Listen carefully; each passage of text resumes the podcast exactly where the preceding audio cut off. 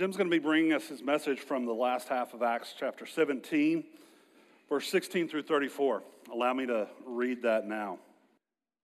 Now, while Paul was waiting for them at Athens, his spirit was provoked within him, and he saw that the city was full of idols. So he reasoned in the synagogue with the Jews and the devout persons, and in the marketplace every day with those who happened to be there. Some of the Epicurean and Stoic philosophers also conversed with him, and some said, "What does this babbler wish to say?" Others said, "He seems to be a preacher of foreign divinities," because he was preaching Jesus and the resurrection. And they took him and brought him to the Areopagus, saying, "May we know what this new teaching is that you are presenting? For you bring some strange things to our ears. We wish to know, therefore, what these things mean." Now all the Athenians and the foreigners who lived there would spend their time in nothing except telling or hearing something new. So Paul, standing in the midst of the Areopagus, said, "Men of Athens, I perceive that in every way you are very religious. For as I passed along and observed the objects of your worship, I found also an altar with this inscription, 'To the unknown God.' What therefore you worship as unknown, this I proclaim to you. The God who made the world and everything in it, being Lord of heaven and earth, does not live in temples made by man, nor is he served by human hands as though he needed anything, since he himself gives to all mankind life and breath and everything. And he made from one man every nation of mankind to live on all the face of the earth, having determined allotted periods and the boundaries of their dwelling place, that they should seek God and perhaps feel their way toward him and find him. Yet he is actually not far from each one of us, for in him we live and move and have our being. As even some of your own poets have said, for we are indeed his offspring. Being then God's offspring, we ought not to think that the divine being is like gold or silver or stone, an image formed by the art or imagination of man.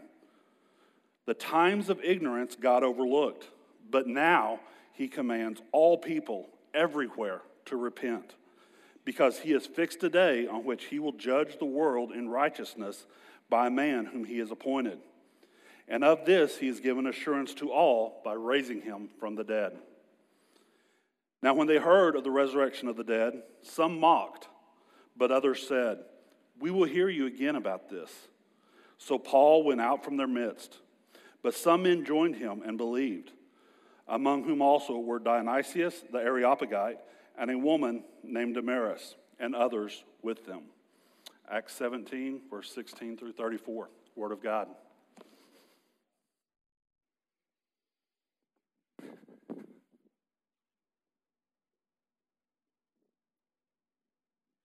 It's probably always true that whenever I'm speaking, I'm preaching to myself as well. Today is just one of those texts that is more so.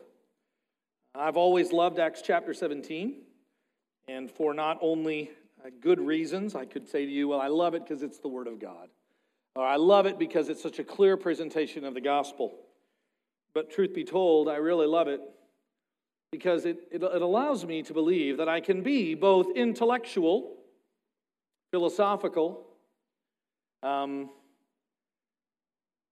that I can have the people of the world deeply respect me and be a Christian too. Because Paul doesn't only stand up in a synagogue and preach the truth. Here, he actually does it on a university setting, where he looks around and sees this devotion, this spirituality, this depth and history of thinking, and then begins to talk about Jesus. I love this text. I don't like, I've confessed this before, I don't like being thought of as intellectually inferior. And that can happen, actually, when you're a person of faith. Jesus makes a very bold statement, I guess, that I'm still coming to terms with. He says this, "Unless you become like a child, you will surely not enter into the kingdom of heaven." Now, he's saying a whole lot more than Thinking about God is really hard and complicated, and God's just not that complicated. Talking more probably about the heart. But I can never completely separate what's going on here from what's going on in here, or vice versa. And the Apostle Paul walks into this intellectually deep, philosophically robust context and says, I have something that you need to hear. I have information that you need to deal with. That's an interesting thought in and of itself. Because let's be honest, we live in a time and we live in a city, in a context, that the beliefs that happen in this room or from this book are not shared everywhere. I think you know that our culture is telling us things like, there are many ways to God. And you know, there might be different expressions of what faith might look like, but as grown-ups, as we usually don't use this word, but we kind of mean something like it. As intellectuals, meaning as thinking grown-ups, it just seems best and appropriate that we recognize and not just tolerate, but even celebrate diverse opinions about God and about ourselves and about the world that we live in. Isn't that the cultural soup in which we swim in? And yet Paul doesn't seem to share some of that. Like instead of this text being, and so Paul went into a philosophy of religion 101 class and just kind of sat down and shared some thoughts. No, this is more like Paul walks into a philosophy of religion class and says, excuse me, professor, can I let you know where you got it wrong? That's not culturally sensitive at all. Commentators actually believe that maybe even Paul didn't even want to go to Athens.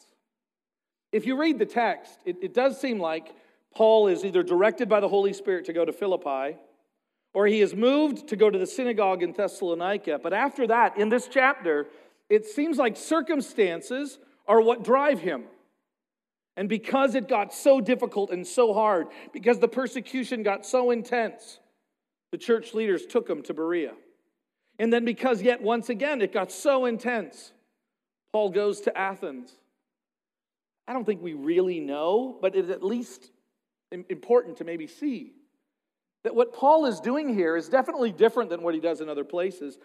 There was a synagogue in Athens, and yet it doesn't describe him as going straight to Athens, or to the synagogue in Athens. It actually describes him as waiting for his companions to come. Some people actually believe that Paul may have already deduced that in this intellectual capital, that the gospel was not going to thrive. I don't think Paul was definitely intimidated. You don't get that from this text. But I think maybe one of the toughest lessons that I've had to learn, that you almost intuitively know to be true, goes something like this. The smarter we get, the more sophisticated we become, the less we need Jesus. Unless you become like a child. And we don't read childlike, we read childish. And I'm an educated person. I've gone to school. I got the diplomas to prove it. And I no longer believe in superstitions and fairy tales. I no longer believe in some kind of a sky fairy that's up there. I no longer believe in some kind of a ever after, a once upon a time. Like, I've grown up. I've figured out the truth about, well, there are kids present, you know. And isn't God and thoughts about God like that? And so isn't it just good enough that what you and I deal with are just like our religious flavor or our religious sentiment? Like, as long as we're being spiritual, isn't that good enough? And just let all of the differences just kind of go by the wayside? Can't we just all agree that as long as we're being spiritual, that's really all that matters? And the Apostle Paul seems to say, no, no, no, no. There is something, and we see this in the text. Look in your Bibles. We're going to be walking through Acts 17. beginning in verse 16, actually, and we're going to see that there is something, the Holy Spirit, I believe, that is compelling Paul, that even if you didn't plan to be here, even if I didn't specifically like tell you, go to Athens, now that you're here, something's going on inside of you, and you're going to have to speak up about this. There really is like almost a clear example that the Apostle Paul doesn't just go through town. And you know what I love about Vegas? The shopping. It's incredible. Like I really do. Like great place. And the food. Oh my goodness. The food is amazing. Really. That's all you saw in Vegas.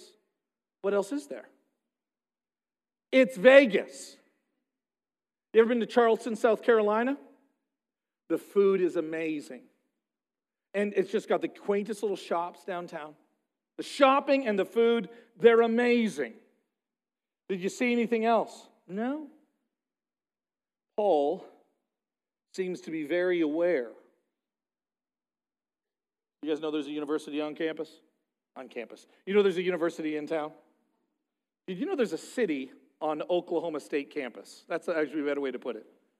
Did you know there's a Stillwater at Oklahoma State? Do you realize that this is the context in which we have been placed? And the Apostle Paul can't help but pay attention to what's happening around him. And verse 16 describes what happens inside of him. Now, while Paul was waiting for them in Athens, that's what commentators are getting at. Maybe he really didn't intend to be here. His spirit was provoked. Other translations describe it like this. Deeply distressed. Another one, which may give you a flavor of this word, outraged. Oh, that's different. I used to read this, and it was like, and his spirit was moved, and he saw a great connecting point and decided he would talk about it. Now, the Apostle Paul sees what's going on inside of the city and is outraged. He is deeply disturbed inside of himself. He is provoked to the point of having to say something. He is provoked within him as he saw that the city was full of idols. And that's what Athens is like. And not just because it's Athens. There were idols in other cities, but there is something about this one that the Apostle Paul feels like, I'm not going to the synagogue today. I'm going to go down to the Areopagus, a place where intellectuals gather to discuss. Luke says in verse 21, here is how the city is described. And I'm amazed at the number of similarities between our particular culture. Not just America, but even in Stillwater. Our particular culture. I'm saying like the Sunnybrook family. We're not that different than the people around us. We're going to be honest. We share similar views of the world, of right and wrong. Luke records this. Now, all the Athenians and the foreigners who lived there would spend time in nothing except, can you kind of tell what Luke thinks? Luke's not real pleased with this. I don't think Paul was either. They would spend nothing, all of their time, with nothing except telling or hearing something new. Essentially, if I could explain it in these terms, they believed culturally in the city of Athens that to be sophisticated, to be civilized, to be a true Athenian is to take every idea with open arms. Welcome to 2019. This sermon reminds me that not much changes even when I think everything is changing. The Athenians believed, well, that's a great idea. Let's talk about it. Well, that's another great idea. Let's talk about it. It reminded me of a conversation I had with a young man from Taiwan, and after I was done sharing the gospel, he somehow got the idea that Jesus would be one more thing for him.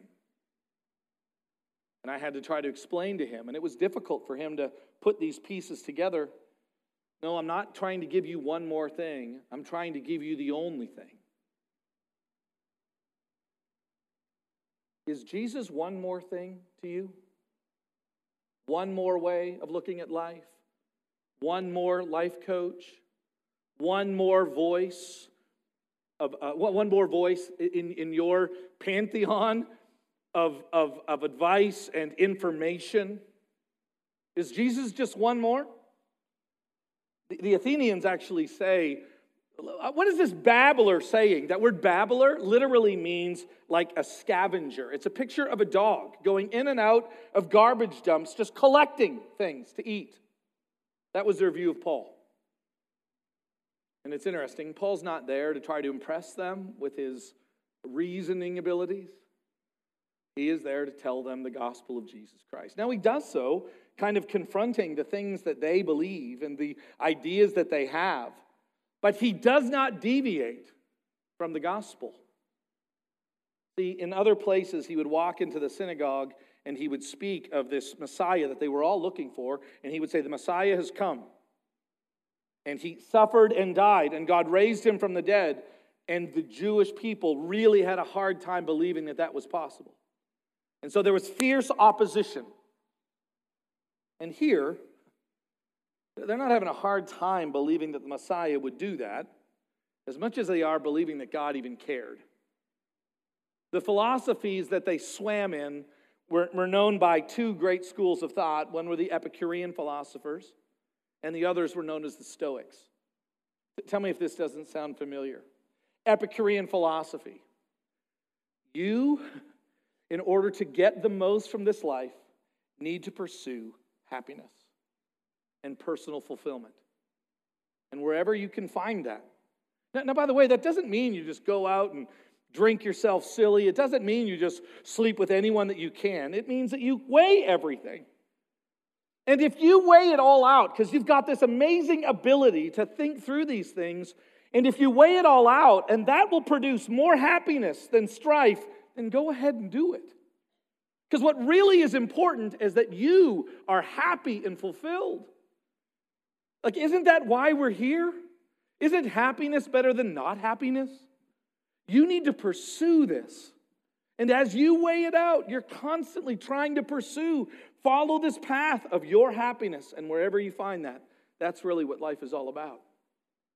The Stoics had a little bit of a deeper way of looking at things. They saw the world as this bringing together of God and of nature, and particularly of human reasoning. And they wanted to bring in God and nature and human thought together in unity.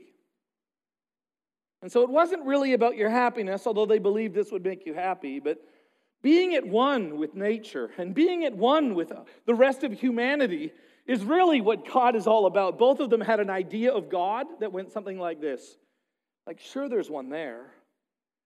I don't know if he, she, it really cares a lot about what happens here. And therefore, we are left to figure this out for the most part on our own and by human thinking and coming together. We can make the most of this. I had no idea I was living in an Epicurean and Stoic center in Stillwater, Oklahoma, but I think I am. Those are the philosophies that I've had to wrestle with. And they're the ones that I see us wrestling with. The pursuit of our own happiness. This kind of feeling as though we've been left alone. Some have called it this new secular age that we now live in, where God, for the most part, is more of an afterthought than really kind of the core of all things. Now, here's what's interesting. The Apostle Paul does not walk into this audience and go, you know, this seems to be working for them. I should leave them alone. No. When Paul leaves, you will not see a coexist bumper sticker on the back of his donkey.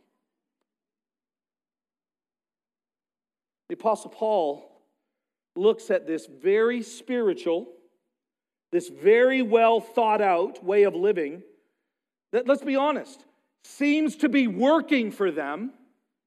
And Paul goes, this is terrible. You know who are some of the first Christians who begin to wrestle with the fact that, are we sure we want to say that Jesus is the only way? You know who are some of the first Christians that do this? Missionaries. Missionaries who go to a place, who believe that God has called them, and then they meet the people. And they do what we would do. They fall in love with them. They begin to live like them. And there is something, if you don't believe me, just stop for a second.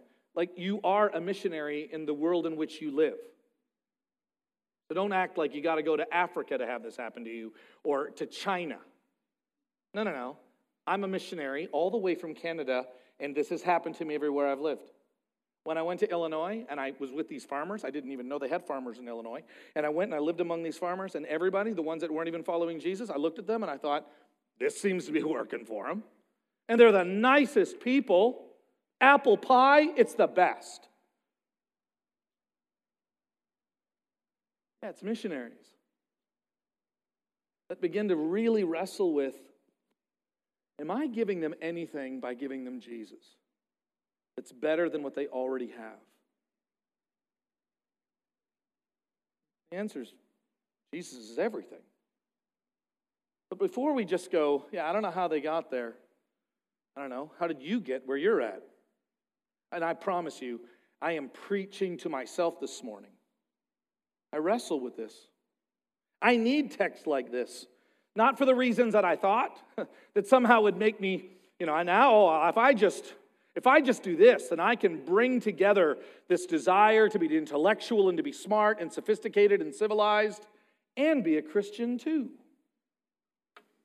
Now, Paul seems to be just headlong devoted, just zealously committed to the gospel, no matter what anyone else thinks around him. He asks some pretty interesting questions. The first one goes like this. Do you believe anything? Do you guys believe anything? Now here's what's interesting. What he's really saying is, wow, you guys believe in everything, don't you? He recognizes that the ability to believe in anything, which we all have, the Bible, and Paul's about to speak, that there is this desire in every single one of us to just want to worship something.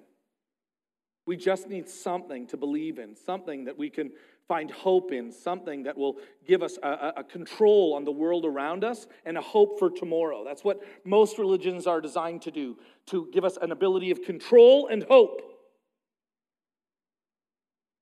Apostle Paul, do you believe in anything? Look at Acts 17, verses 22 and 23. Men of Athens, I perceive that in every way you are very religious. By the way, that's not a compliment from him. For as I passed along and I observed the objects of your worship, I found an altar with this inscription, to the unknown God. See, they were, I don't even know if the word would be afraid. They were so in tune with the way things were, they even knew that there were things that they didn't know. I don't know if they were trying to cover all their bases. It seems like they somehow intuitively know. We don't know everything. And so we should have an altar with the inscription, to an unknown God, because there's got to be one out there that we don't understand or know about. Like, they're so open-minded. Paul would say that they're not thinking clearly. So Paul addresses this. Paul isn't just looking for a connecting point to preach his sermon.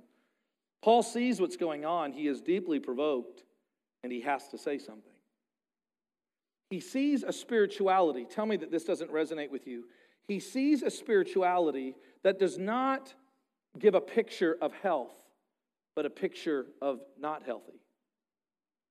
Eugene Peterson wrote a number of years ago, as it seemed to be very, very popular in American culture in the 80s, to talk about spirituality and what it meant to be spiritual.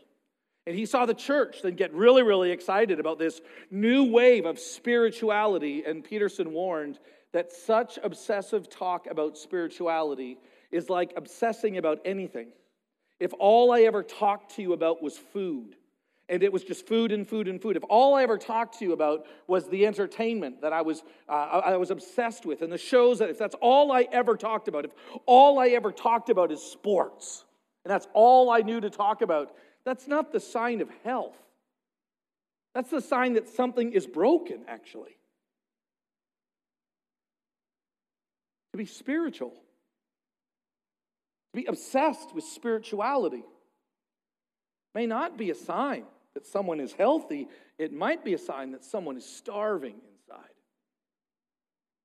By the way, this can even be true of people who understand themselves as Christian. who are constantly looking for spiritual experiences, who are constantly looking for some kind of like real manifestation, and they are obsessed with it instead of peace with God through Jesus Christ. Now, it happens to everybody. The Apostle Paul says, I walked around and I just noticed that you're spiritually starving. Now, you didn't know what you were saying. You have on there, to an unknown God. And then he says this, I love this. And now what you worship as unknown, I am going to proclaim to you. And he makes that connection. He moves it a little bit further. This is why what we believe actually matters. It's not just that we are spiritual beings and that we worship. Paul takes it one step further. Do you believe that God made everything? See, that belief matters. That when I ask you the question, do you believe that God made everything? Your answer to that question should shape your next week, your future. If you believe that God made everything, then that gives you an understanding of who, in fact, God actually is. Now, they would have believed that there was a God and that God made everything. Paul's going to make some connections to some of their own philosophers. But what he's trying to point out is, I don't think you're thinking about this very clearly. Like, you believe that God made everything. No, I want you to think about that, because you build these great big temples. How is God that made everything going to get in there? Like, you know that God made everything, and yet somehow you fail to recognize that if that is true, then what real need does he have of you? You understand that God made everything? Look at what the text actually says down in verses 24 and 25. Paul speaking to their context and challenging it at the same time. The God who made the world and everything in it, being Lord of heaven and earth, does not live in temples made by man. I promise you we're aware that as we update the sanctuary, we do not think it's this incredible place that God will come and dwell. Like somehow then he wouldn't be somewhere else.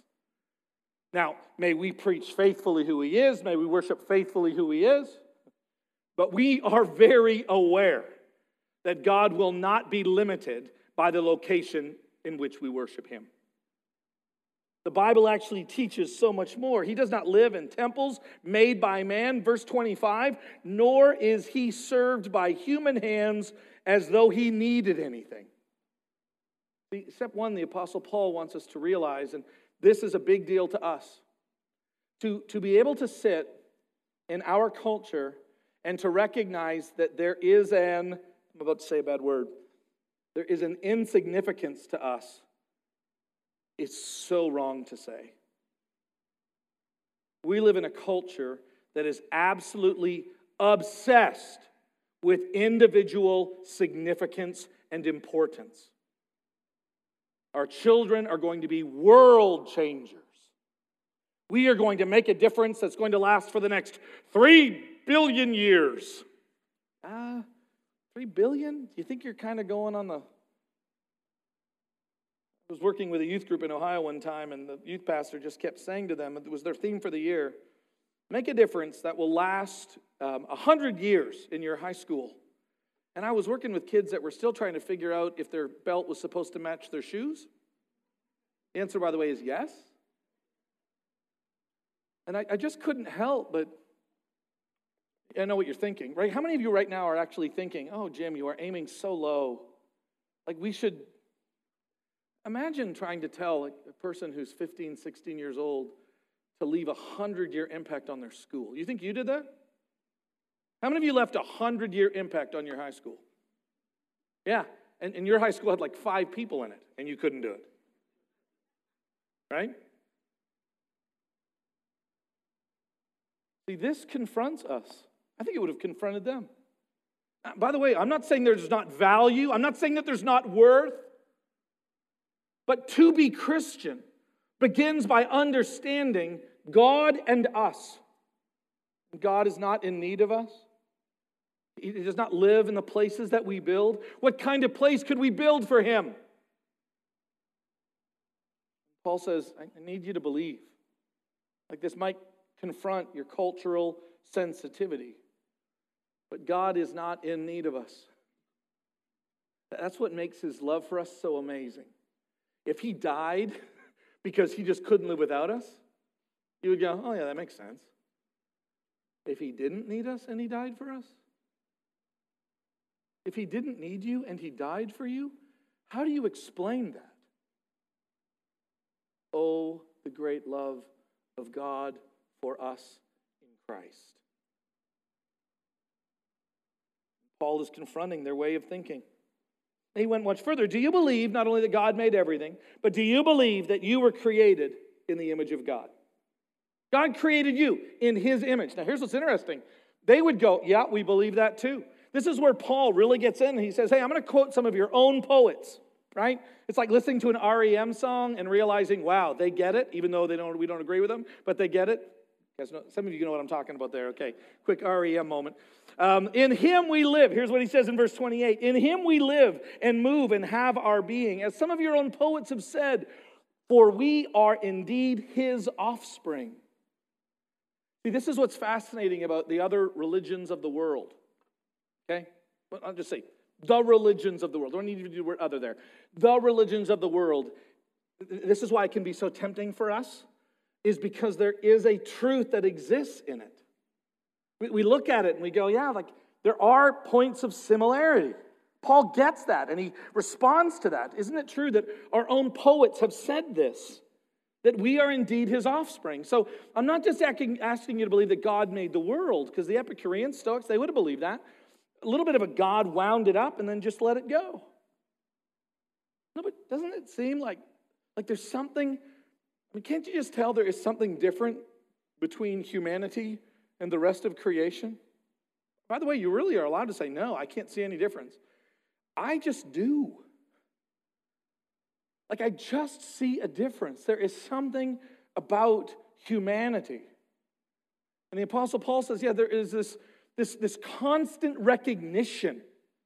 Where does that come from? Like, your own poets were able to figure that out. Not even by divine revelation, but just from the general revelation of God to humanity, we recognize there is something in humanity. But then Paul takes it one step further. Look at verse 29.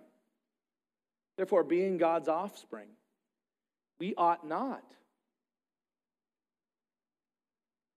Isn't that interesting? It's amazing how we get it, and there's something special about humanity, but we still think we can do whatever we want.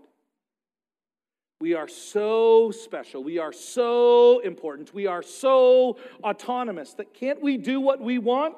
And the Apostle Paul says, see, that's where you're not thinking clearly. If it is true that he made us, and if it is true that we are made in his image, then aren't we made for a purpose of making much of the one that made us in his image? See, this is where I need divine revelation to help me understand that my worship was not only designed by God, but actually is something that I owe to God. Being God's offspring, we ought not to think that the divine being is like gold or silver or stone, an image formed by the art and imagination of man. That's a big statement. Essentially what he's saying, and what we don't get because we don't have idols like that. But how if I put it this way? Since we're made in God's image, we ought not to think that this divine being that made everything, that is self-sufficient in and of himself, that we cannot set the terms of what worship is all about. That we don't have that level of significance or importance. Therefore, God's divine revelation to us about himself directs our lives. That we can't just make God into our own image. Did you know God loves hockey more than any other sport? I know you do. Did you know what God really cares about? I have a feeling you're going to tell me what you care about. And by the way, we're all guilty of that. So we might not use gold or stone or wood and then pat ourselves on the back because we're more sophisticated. And yet many of us have this incredible God of openness and tolerance, have this amazing God of inclusiveness as defined by us and by our group. Really? Like you think we, like us, You think we're able to create a God that will then soothe our conscience? That will give us the amount of control that we need to make it through our day and hope tomorrow to make it through our tomorrow? And you really think that that is going to work out in the end? See, what the Apostle Paul is doing here is he is just confronting the idols of that day in that town. To try to pretend that we don't have them. Try to somehow pretend that that's not us. Is one more lesson in us just deluding ourselves. The Apostle Paul makes it very, very clear that if you are created in his image, then the worship that you offer is something that you owe him. And somehow we intuitively know there's something broken in that. The Apostle Paul's not done there. He keeps going. He asks this question: do you believe that God is pleased with you? Now, this is an interesting one because pretty much all of us live in the wake of the I'm okay, you're okay generation, while at the same time are willing to admit that we're all messed up and that we're all broken. Now, there's a contradiction we should probably spend more time working through. Do you believe that God is pleased with you? That's a great question. Do you believe that, and again, when I say that, hear me, I'm talking like apart from your relationship with Jesus. Do you believe that people are okay with God and that God is okay with people based upon their own intentions, based upon the way that they, to the best of their own ability, are just expressing their understanding of God? Do you believe that that is enough? Left to myself, I can start going down that road. Left to myself, if I just got in a room with a bunch of like-minded people, I know how we would get to that conclusion. And so the Apostle Paul stands in an audience that really doesn't agree with him, but the Apostle Paul's not there to be agreed with. He is there to speak passionately, I believe compassionately, passionately and compassionately, the truth about God. The truth about their relationship with God. You want to see a great text on the inclusive nature of God? Look at this one, verse 30. Do you believe that God is pleased with you? Well, explain this verse to me. Acts 17, verse 30. It's a good one to underline. Times of ignorance God overlooked, but now he commands all people everywhere to repent. Isn't it good that God is so inclusive? Who does God believe should repent and change their mind about himself, about themselves? Everybody. Even people in Canada, because I heard they have good health care. I don't know if that part's even true. But let me tell you this. It's not true. They need Jesus. Yeah, but I'll tell you, it seems like they are so happy. I don't care what it seems. They need Jesus. But how about the people who, all people everywhere to repent? In the past, God looked over this ignorance, but now he commands all people everywhere to repent. Do you believe that? Like, do you believe that about yourself? See, that will shape your decision about whether or not to put your hope in someone other than Jesus. There are still, I believe, many in this room that are putting kind of their true hope in themselves, in their best intentions, in their best efforts, not in Jesus. They're still trying to create a God in their own image that understands that they're doing the best that they can instead of giving that truly to Jesus. And Paul says to these very spiritual, very intelligent, very religious people, you need Jesus. Your relationship with God is not okay. You need to change your mind about God. You need to change your mind about your own condition. You need Jesus. And then he takes it one step further. He asks them this question: do you believe that God will judge you someday? Wow, now that just brings it all home. Do you believe that God will judge you someday? I think if I'm not careful, is I think that, I mean, there's going to be a lot of people in Judgment Day, right? Like tons of people. And so I can only imagine, I mean, I've seen in a courtroom where they can't get through everybody. I mean, when there's going to be everybody, I don't know how that's even going to work. I can't even imagine how God's going to judge everybody. It's either going to take a really, really long time or else God's going to kind of lose track of us. You know what I mean? And so in the end, like, you'll just kind of walk in and Mother Teresa's right in front of you and you're just going to kind of squeak in behind her. Did it. I'm in. How did you do that? Well, Mother Teresa was there and it's just kind of like, da, da, da, da, da, da. Right? That's how I did it. Did it right behind Mother Teresa. And then it's kind of like, are you supposed to be here? Yes, I am. How would I get here if I wasn't? Well, I don't know. I saw some guy kind of squeezing behind Mother Teresa. So there's some kind of idea. We can't even fathom that. And we literally have some kind of blurred understanding of what the judgment day is going to be. Paul actually says, when in terms of the judgment, this is what's interesting. If you want to know if, as a Christian, you should believe in the judgment, the final judgment, Paul says the answer is the resurrection of Jesus. Look at verse 31. Do you believe that God will judge you someday? He has fixed a day on which he will judge the world in righteousness, not best of intentions, not on abilities, not on religiosity. Think about that statement. He will judge you in righteousness by the standard, his standard of his righteousness. You do know the only way Mother Teresa is getting in is by the blood of Jesus Christ, right?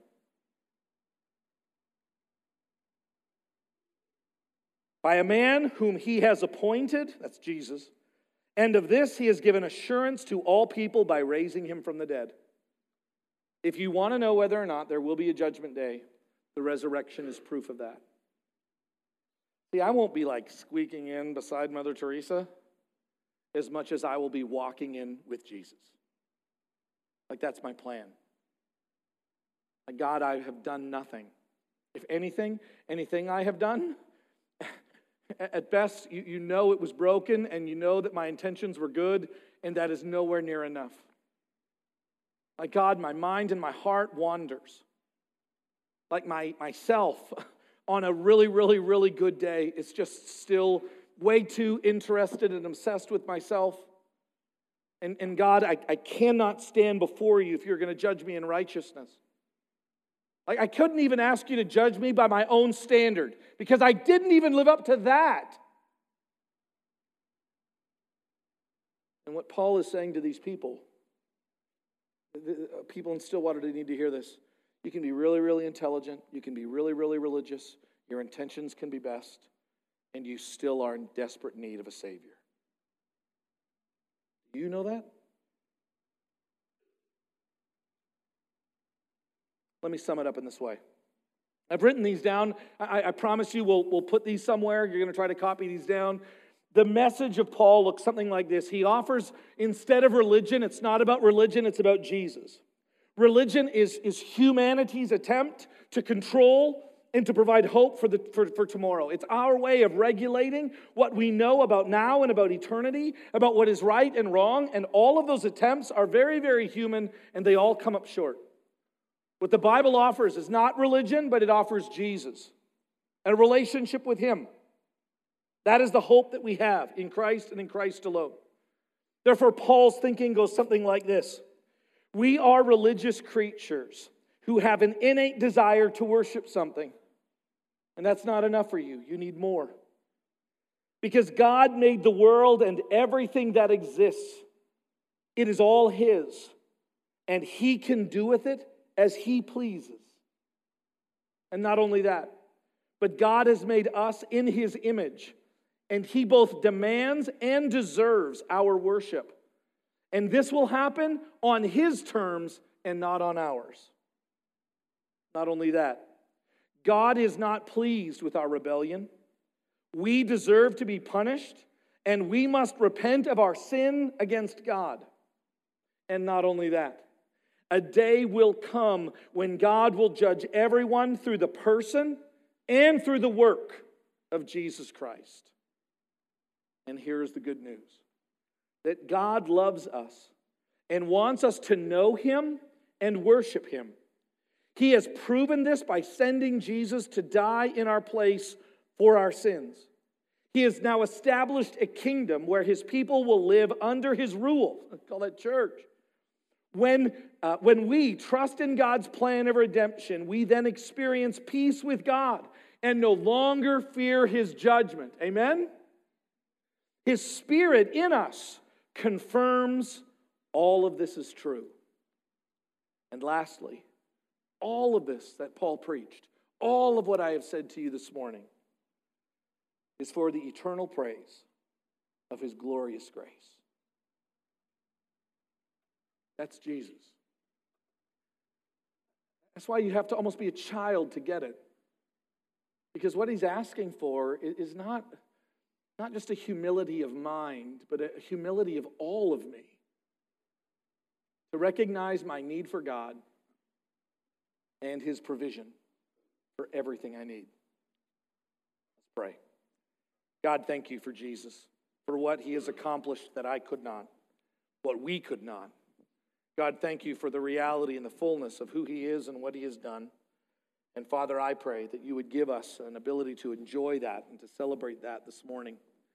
God, we thank you for a community of faith that gives us strength and encouragement. And even more than that, I thank you for a time where we can respond. Father, the words that we are about to sing are not just true, but they are just so fitting from what we have just studied.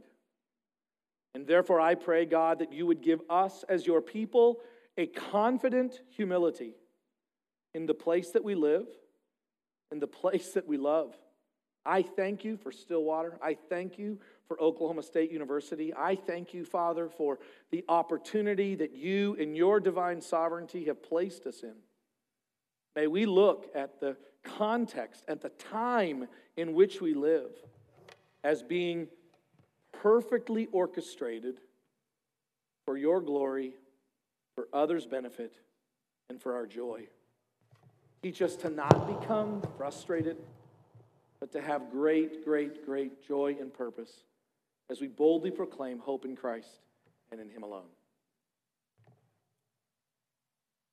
And all God's people said, this time I'm going to ask our servers go back. We are going to start singing.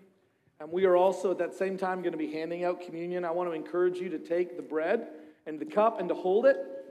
And there will be a time, as Alex is leading us, that we will actually have an opportunity to take it together. But I really do hope and pray that you spend some time thinking through and responding in the words that you're going to be singing, describing the fullness and the greatness of our Lord and Savior, Jesus Christ. Let's worship well.